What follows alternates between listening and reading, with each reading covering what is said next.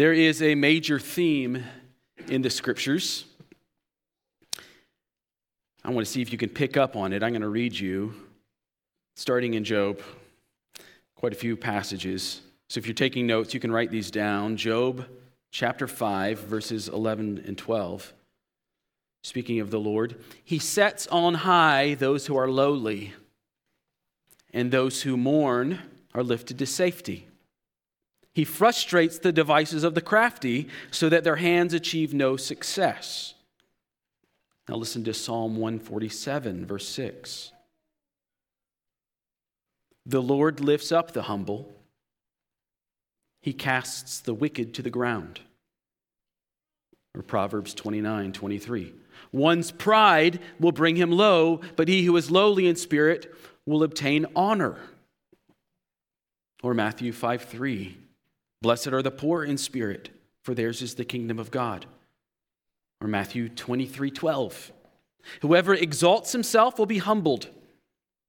Whoever humbles himself will be exalted. And here is Mary's song that we listened to together over Christmas, Luke 1, 52. He has brought down the mighty from their thrones and exalted those of humble estate.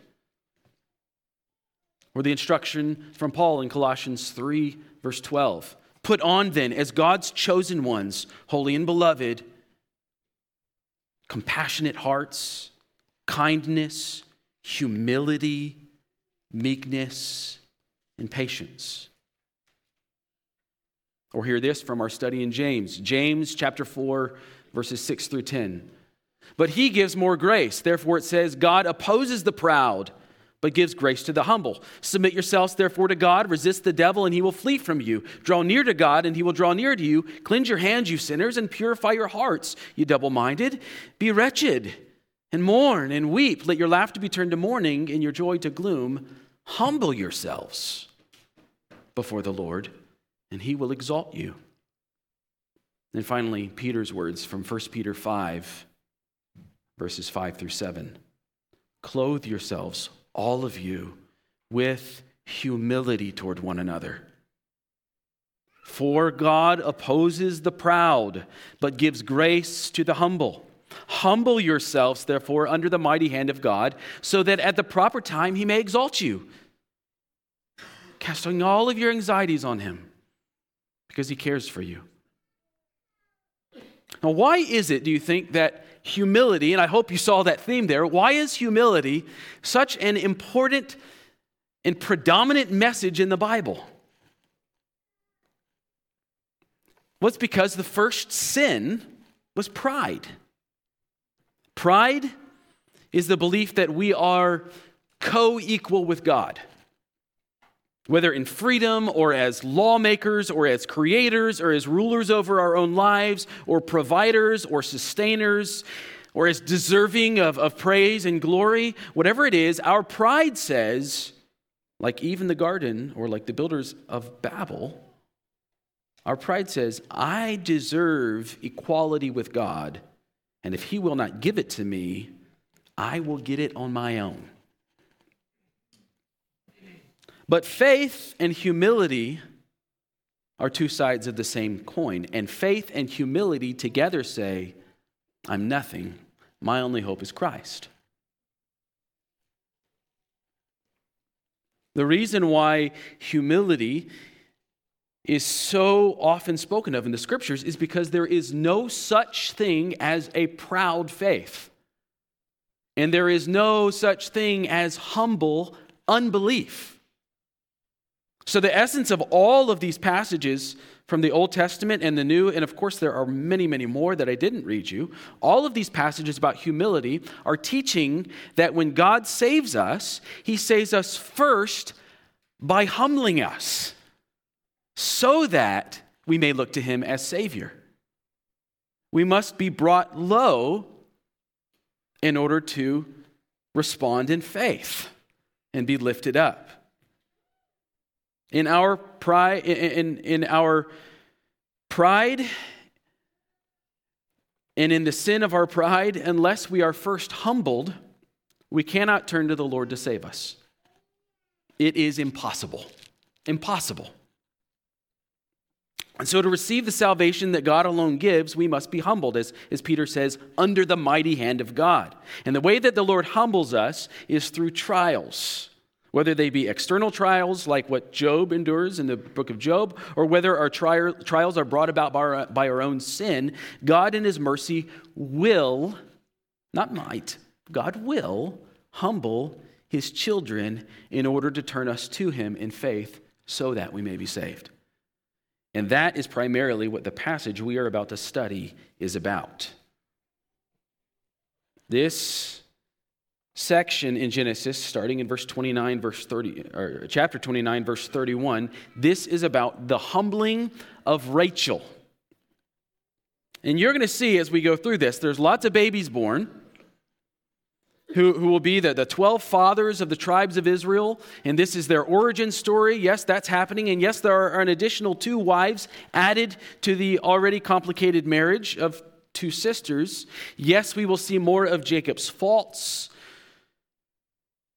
And so, like last week, this is a story that should remind the people of Israel that they have nothing to boast in, that they were born in iniquity, that they must depend on the promises of God and the grace of God and not themselves. There are those lessons and many more that we can take from this passage. But when you read this as literature, as we've been reading Genesis, as true, inspired history, written as literature, though, by the Holy Spirit through Moses, when you read it that way, the 2 main characters in the passage are the Lord and Rachel. The story begins with Rachel's barrenness in verse 31. And the story is filled with all of her attempts at overcoming her barrenness on her own. And then the story ends with baby Joseph, first son of Rachel. And Rachel is praising the Lord at the end. So what is it that happens in between Rachel's barrenness and her child? What happens is a study in humiliation, and it's worth our time to examine this morning. So as we get to this passage, the last thing that we heard from the Lord in Jacob's story was back in Genesis chapter 28. And there we saw a promise from the Lord that he would bring Jacob back into the land. And then the Lord's last words to Jacob were, "I will not leave you until I have done what I have promised you." And then we had last week's passage, this strange trickster marriage thing. And the Lord in chapter 29 is noticeably absent. He's not spoken of. Or rather, it's better to say he isn't acknowledged. Laban, Jacob's uncle and father-in-law, is not a worshiper of the Lord, of Yahweh.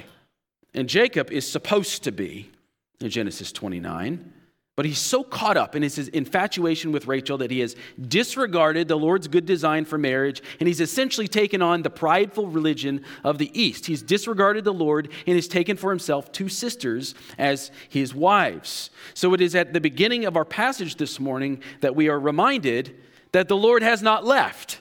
He's still very much there. He's not left Jacob. Even in the midst of Jacob's sin and Laban's sin, the Lord is still very much present in this scene. And because Jacob belongs to the Lord by covenant, so does his wife. And that's why, look with me at verse 31, the first person introduced in this episode is the Lord.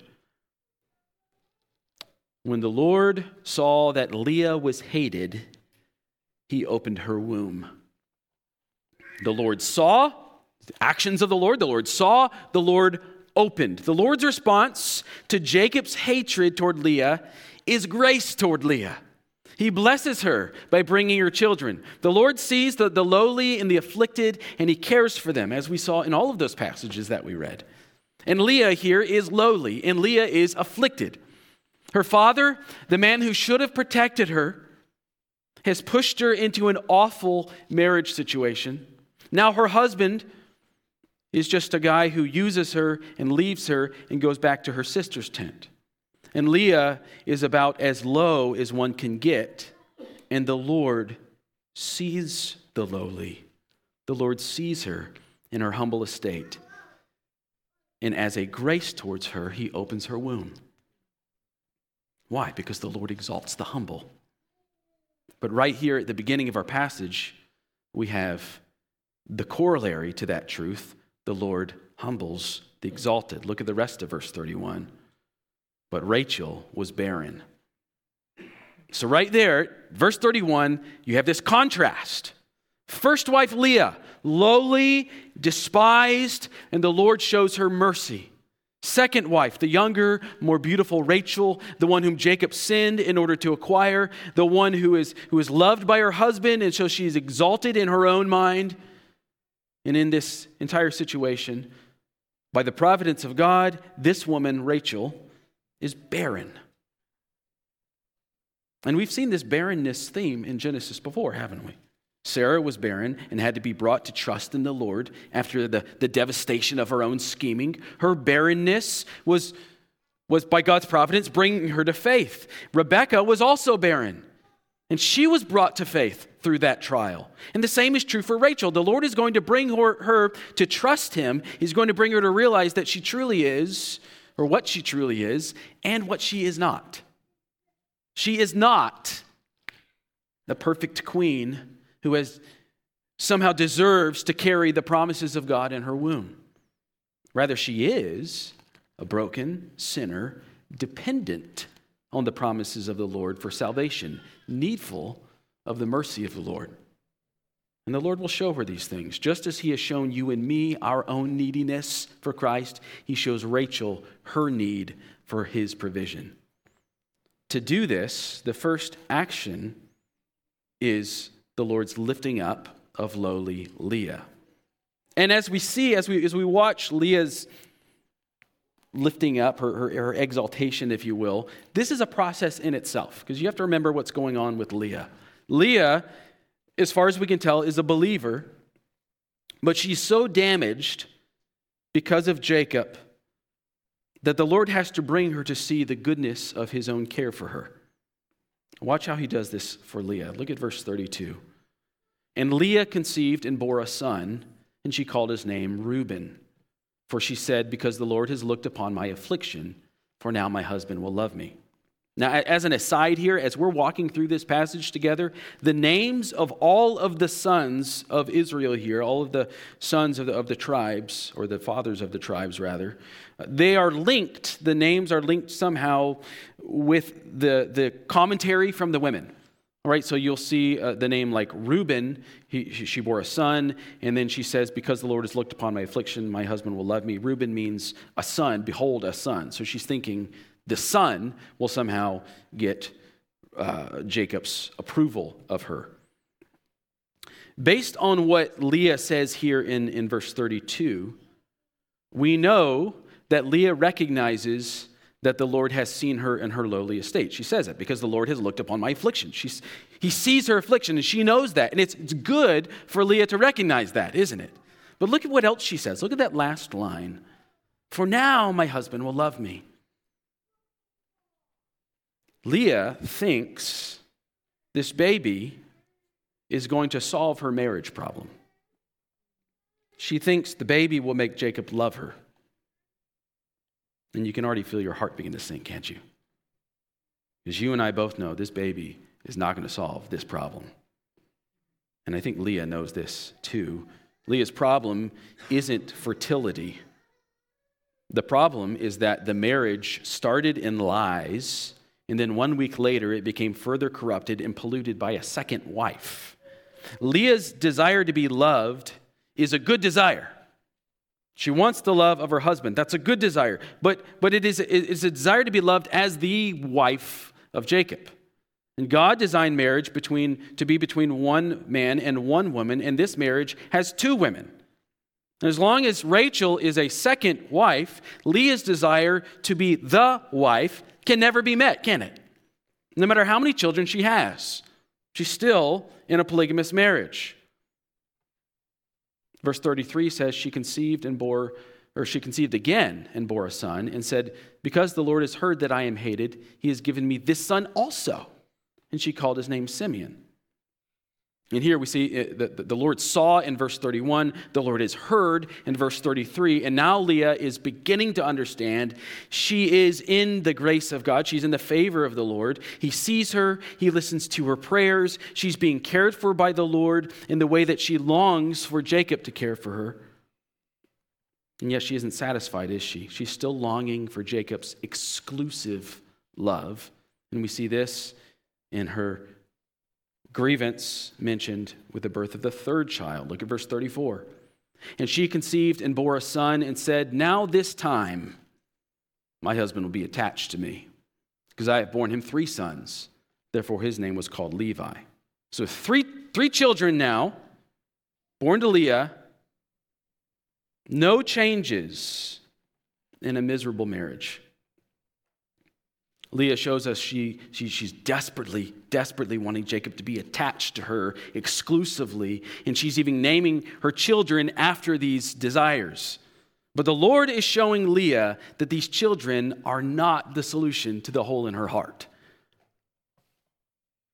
Her desire to be satisfied in Jacob will never be met, and she still doesn't quite understand that. And so God, in his mercy towards Leah, to lift her out of her own self-pity, he gives her more grace. Look at verse 35. And she conceived again and bore a son and said, this time I will praise the Lord. Therefore she called his name Judah. Then she ceased bearing. So that now, after four children, lowly Leah is brought to the end of herself. The Lord is teaching her, stop looking to Jacob. Stop looking to Jacob as your identity and your worth. Look to me instead. I am the one who provides for you. I'm the covenant God. And with this fourth child, I think Leah realizes this truth. There's no way for her soul to ultimately be satisfied with Jacob, even if she were his only wife. To idolize your husband is to always be unsatisfied. Wives, do you know that? If your husband's love for you is what you care more about than anything else, you will never be content,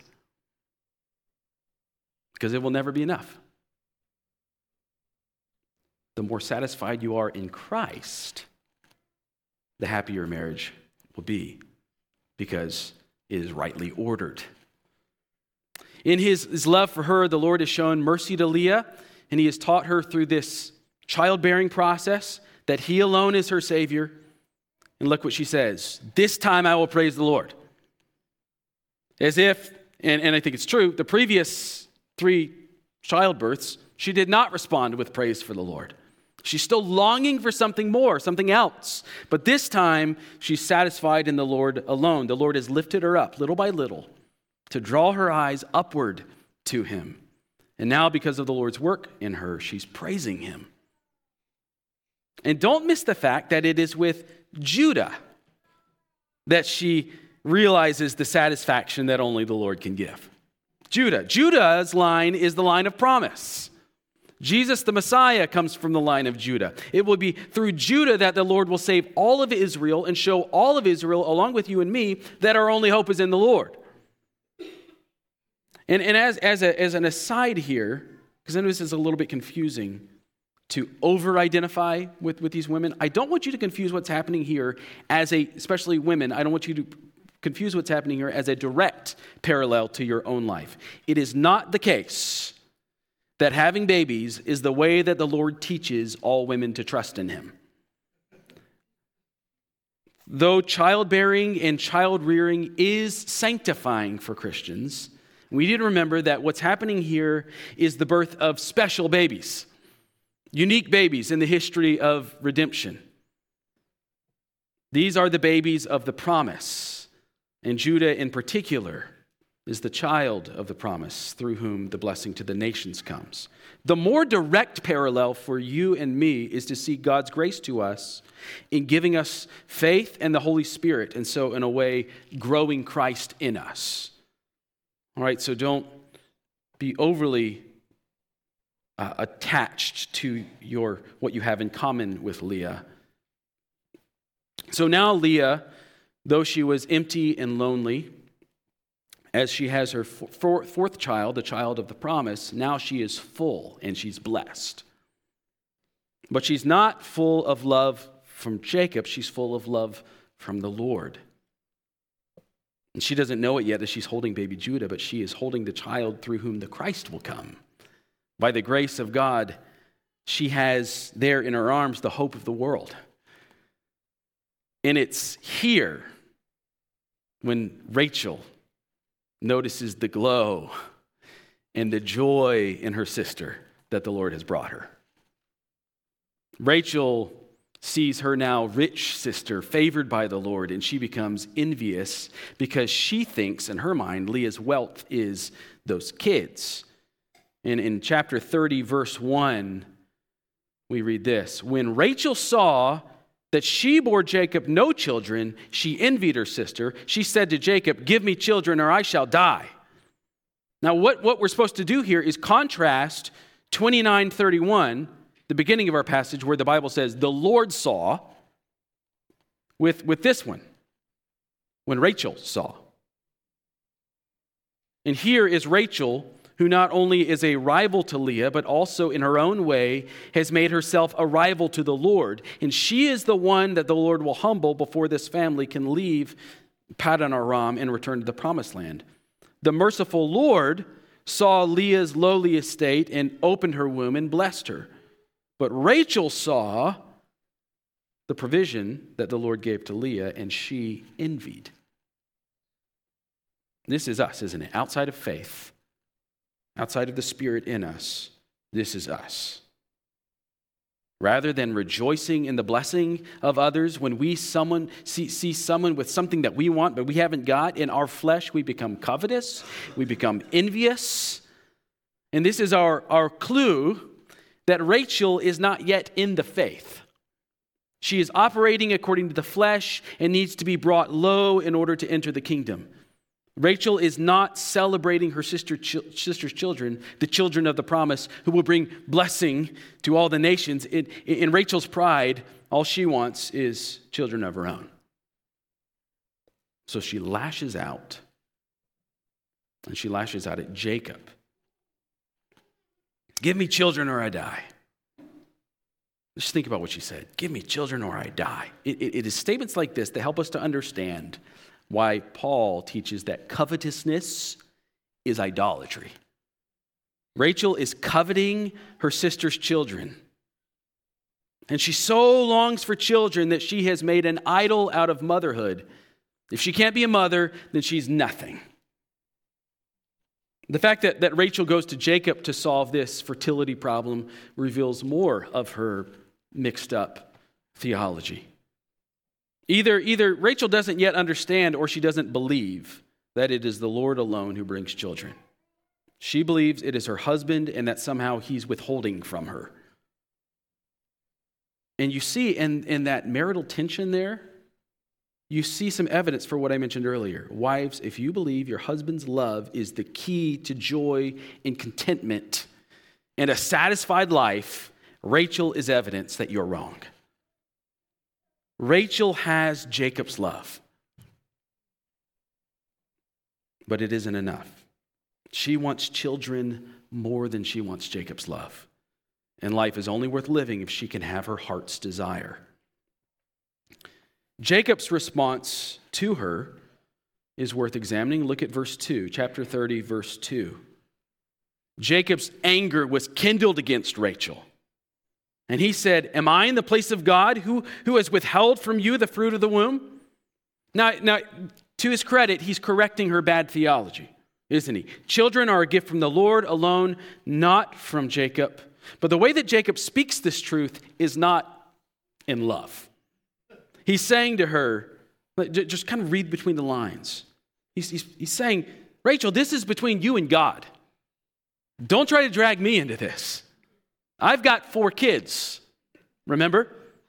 This is not a me problem. This is a you problem. I am not responsible for whatever it is you've done that has led God to treat you this way." You see what he's doing? We might not notice Jacob's fault here if we didn't previously have a similar situation with Isaac and Rebekah. Back when Isaac and Rebekah were first married and it became evident that Rebekah was barren, Isaac's response was, you remember? He prayed for her. Genesis 25 says that Isaac prayed for his wife. He didn't just tell Rebekah, this isn't my fault, this is you. Regardless of whose fault Rebekah's barrenness was, because he was a one-flesh union with her, whatever she was suffering, he was also suffering. He knew that. And so he prayed for his wife because she was his own flesh. Brothers, pray for your wives. Just as Jesus, who loves the church and laid down his life for the church, just as he stands before the Lord as the intercessor for you, Christ's bride, husbands, pray for your wives. When your wife comes to you bitter or angry or envious, don't respond in the flesh as Jacob did. Respond in the spirit as Isaac did, as Christ does. Pray for her. Pray that your wife would be more satisfied in Christ than in you. Pray that she would know her value is more in Christ than in how many kids she has, or whether she brings any income, or how clean the house is, or how pretty she is, or how good a cook she is, or whatever else it may be. Your role as her husband is to lead her in truth, yes, but not in coldness. Rather, in the joy and the warmth of Christ, go before the throne for her. Jacob does not do this. Jacob just backs off and says, this has nothing to do with me. And did you notice that in this passage, this is the only thing Jacob says the whole time? He doesn't name any of these children. The women do all the naming. He doesn't lead any of the women. He doesn't seek to find some sort of resolution to the mess that he's made by marrying two sisters. Jacob in this passage is more like an animal. He's like a ram in the flock rather than a shepherd. All Jacob does is breed. When he's put in the pen with the ewes, he just breeds and sometimes gets angry when more is expected of him. And because Jacob does not lead Rachel to the Lord in humble submission when he has the opportunity right here, what happens instead is Rachel leads Jacob. Just as Adam and Eve showed us, just as Abraham and Sarah showed us, when the husband will not lead, the wife will. Look at verse 3. Then she said, here's my servant Bilhah, go into her so that she may give birth on my behalf, that even I may have children through her. So she gave him her servant Bilhah as a wife, and Jacob went into her. Did you notice the tone here? Rachel is commanding Jacob. You see that? Here's my servant, go into her. Rather than humbling herself under the hand of God and seeking the Lord, she's further rebelling against the Lord and commanding Jacob to produce children with another woman. And now, because of Rachel's rebellion against God and Jacob's lack of leadership and lack of conviction, this marriage now has three wives. Sin begets sin begets sin. And this will not fix the marriage, will it? It will only bring more destruction. And the problem is that when Bilhah has this baby, prideful Rachel believes she has forced God's hand with her scheming here. Look at verse 5. And Bilhah conceived and bore Jacob a son. Then Rachel said, God has judged or vindicated me, like proven that what I've done is right, and has also heard my voice and given me a son. Therefore, she called his name Dan. But it's not Rachel's son, is it? It's Bilhah's son. In Rachel's mind, though, she is so far above Bilhah that anything Bilhah produces belongs to her. So when the fertility of the servant girl brings forth a child, Rachel takes the credit for it. This is the height of arrogance and pride. And the thing is, Rachel knows what she's doing. This is not, she's not doing this in naivety. She's doing this with a proud spirit. When she sends Jacob back to Bilhah for another child, she reveals what's going on in her heart. She's wrestling with God. She's fighting with God. Look at verse 7. Rachel's servant Bilhah conceived again and bore Jacob a second son. Then Rachel said, With mighty wrestlings, I have wrestled with my sister and have prevailed. So she called his name Naphtali. Now, your Bible probably has a footnote or a comment beside that word mighty wrestlings. The word that we translate as mighty is the word Elohim, the same word often translated as God. Rachel recognizes that God has made her barren. She's come to that reality. And so she's, in response, eluding his hand on her life by scheming and having her stud horse produce children with Bilhah. All for what? For pride. Because her goal in life is to outdo Leah. So she says, in wrestling with God, mighty wrestlings, in wrestling with God, I have prevailed over my sister. You see, just the arrogance is just so thick, isn't it? Not only have I conquered my sister, I've conquered God in order to conquer my sister. But has she? Has Rachel prevailed? Let's just count. Leah has produced 4 children. Bilhah has produced 2. Rachel's taking credit because of whatever loophole she's created in her system. She thinks she can catch up to Leah through this scheme. It's still 4-2, though. And this, of course, leads to more sin, doesn't it? Now Leah, whom the Lord has lifted up above the fray, now Leah is sucked back into all the madness. Look at verse 9. When Leah saw, there's that contrast again. When God sees the mess, he brings grace. When people see the mess, when Rachel saw, when Leah saw, we just bring more destruction. When Leah saw that she had ceased bearing children, she took her servant Zilpah and gave her to Jacob as a wife. Then Leah's servant Zilpah bore Jacob a son, and Leah said, good fortune has come. So she called his name Gad. Leah's servant Zilpah bore Jacob a second son, and Leah said, happy am I, for women have called me happy. So she called his name Asher. And with that, Leah has nullified any gains that Rachel has made in this race for children. And so now the score is again 4-0. And yet Rachel's self-confidence is still running strong. She's not been brought down even a notch.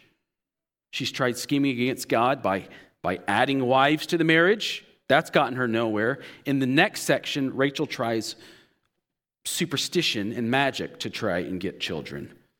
Look at verse 14. In the days of wheat harvest, Reuben went and found mandrakes in the field and brought them to his mother Leah. Then Rachel said to Leah, please give me some of your son's mandrakes. But she said to her, is it a small matter that you've taken away my husband? Would you take away my son's mandrakes also? Rachel said, then he may lie with you tonight in exchange for your son's mandrakes. When Jacob came from the field in the evening, Leah went out to meet him and said, you must come into me, for I have hired you with my son's mandrakes. So he lay with her that night. And God listened to Leah. And she conceived and bore Jacob a 5th son. Leah said, God has given me my wages because I gave my servant to my husband. So she called his name Issachar.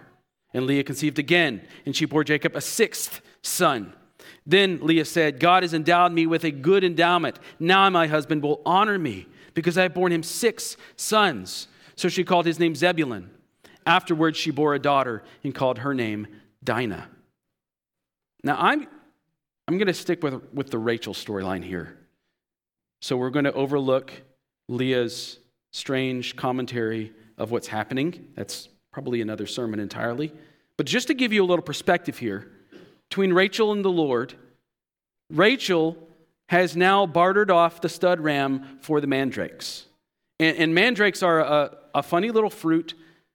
And most of you are thinking Harry Potter, but don't think that. Mandrakes are a funny little fruit that look a little bit like a weed that we have around here, those purple star-flowered nightshade that grow wild around here, that grow the little yellow cherry tomato-looking things. It's a yellow-fruited nightshade, and that's actually very similar to what the mandrake looks like. Mandrakes are, they're in the same family like nightshade, and they grow like weeds, wild like weeds in the Middle East. Legend has it that because the root of the mandrake is shaped somewhat like a human with arms and legs, actually kind of like the one in Harry Potter, the fruits of this plant could produce humans. Right? If the root looks like a human, maybe the fruit would also produce humans. Think of it like a fertility drug. And the fact that Rachel wants them so badly reveals that she doesn't truly believe that Bilhah's kids are her own. Right? She's kind of showing her cards. Yeah, I know. Bilhah's kids aren't mine. I still need kids of my own. She knows it. She still wants to give birth to her own babies, and she'll do anything to get that. Anything except bow before the Lord. So she trades off her husband for a drug that the ancient Arabs called the devil's testicles. Just that bit of information for you this morning. And the point of this passage, the point of all of this story, because you read the story and you go, what's going on with the mandrakes? The point of the story is that it doesn't work. Leah has 3 kids over the course of the next few years, so now she has 4 sons and 1 daughter. 6 sons and 1 daughter. 6 sons and 1 daughter. All the while, prideful, scheming Rachel remains barren. Time and again, Rachel has fought with the Lord. She's wrestled with the Lord to force his blessing of children. And all the while, the Lord has kept his hand of providence, this trial of barrenness on Rachel's life.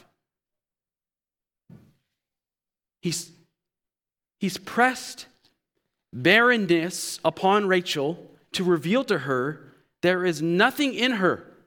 There's nothing in her own wit. There's nothing in her scheming. There's nothing in her beauty. There's nothing in her trickery that can bring the blessing of the promise. Nothing can force God's hand. The children of the promise come from the Lord alone. And by the time we get to verse 22... after 7 years, Rachel gives in. She cries out to the Lord. She submits to the Lord and asks the Lord to bring her the promise. Look at verse 22. When it says God remembered her and listened to her, that means that she prayed. So look at verse 22. Then God remembered Rachel, and God listened to her and opened her womb. Now, the last time we saw something like God remembered, it was when Abraham had prayed that God would spare Lot from Sodom. And Genesis 19 says, God remembered Abraham, and he sent Lot out. God's remembrance comes in response to the pleas of his people.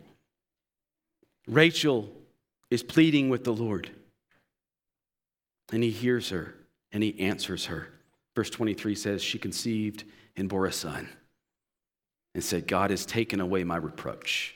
And she called his name Joseph, saying, may the Lord add to me another son. And there it is.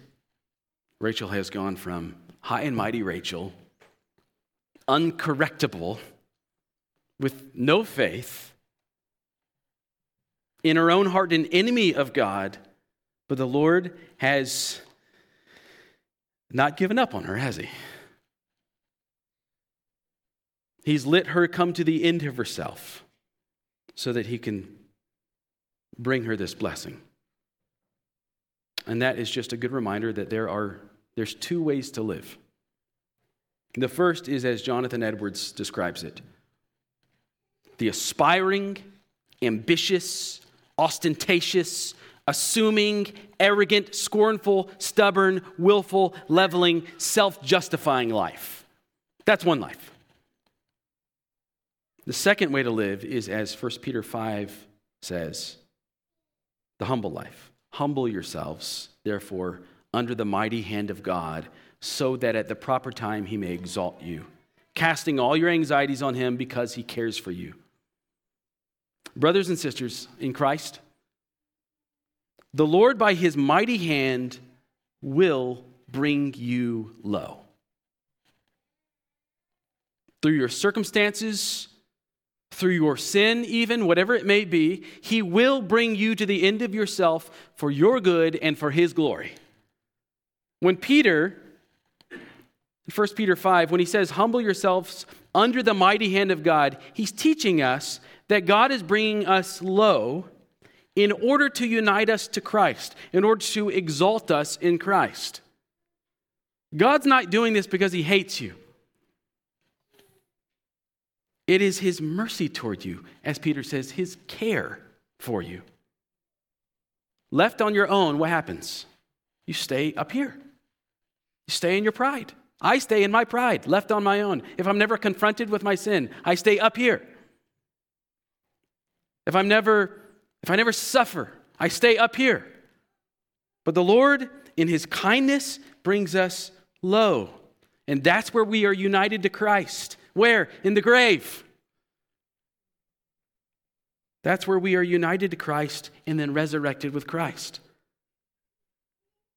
The right response to God's humbling, the right response to God's mighty hand over you is to receive this discipline of the Lord in humility.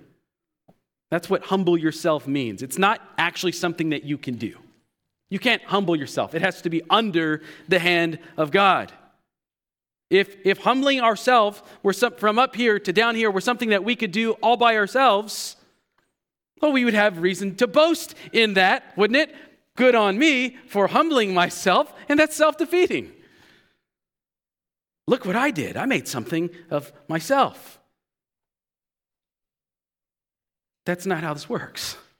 We are humbled under the mighty hand of God. Rachel has been humbled under the mighty hand of God. She has been brought to see the end of all of her striving so that God might bless her with Joseph. The Lord brings a trial into your life, or trials, plural, into your life in order to teach you to trust him.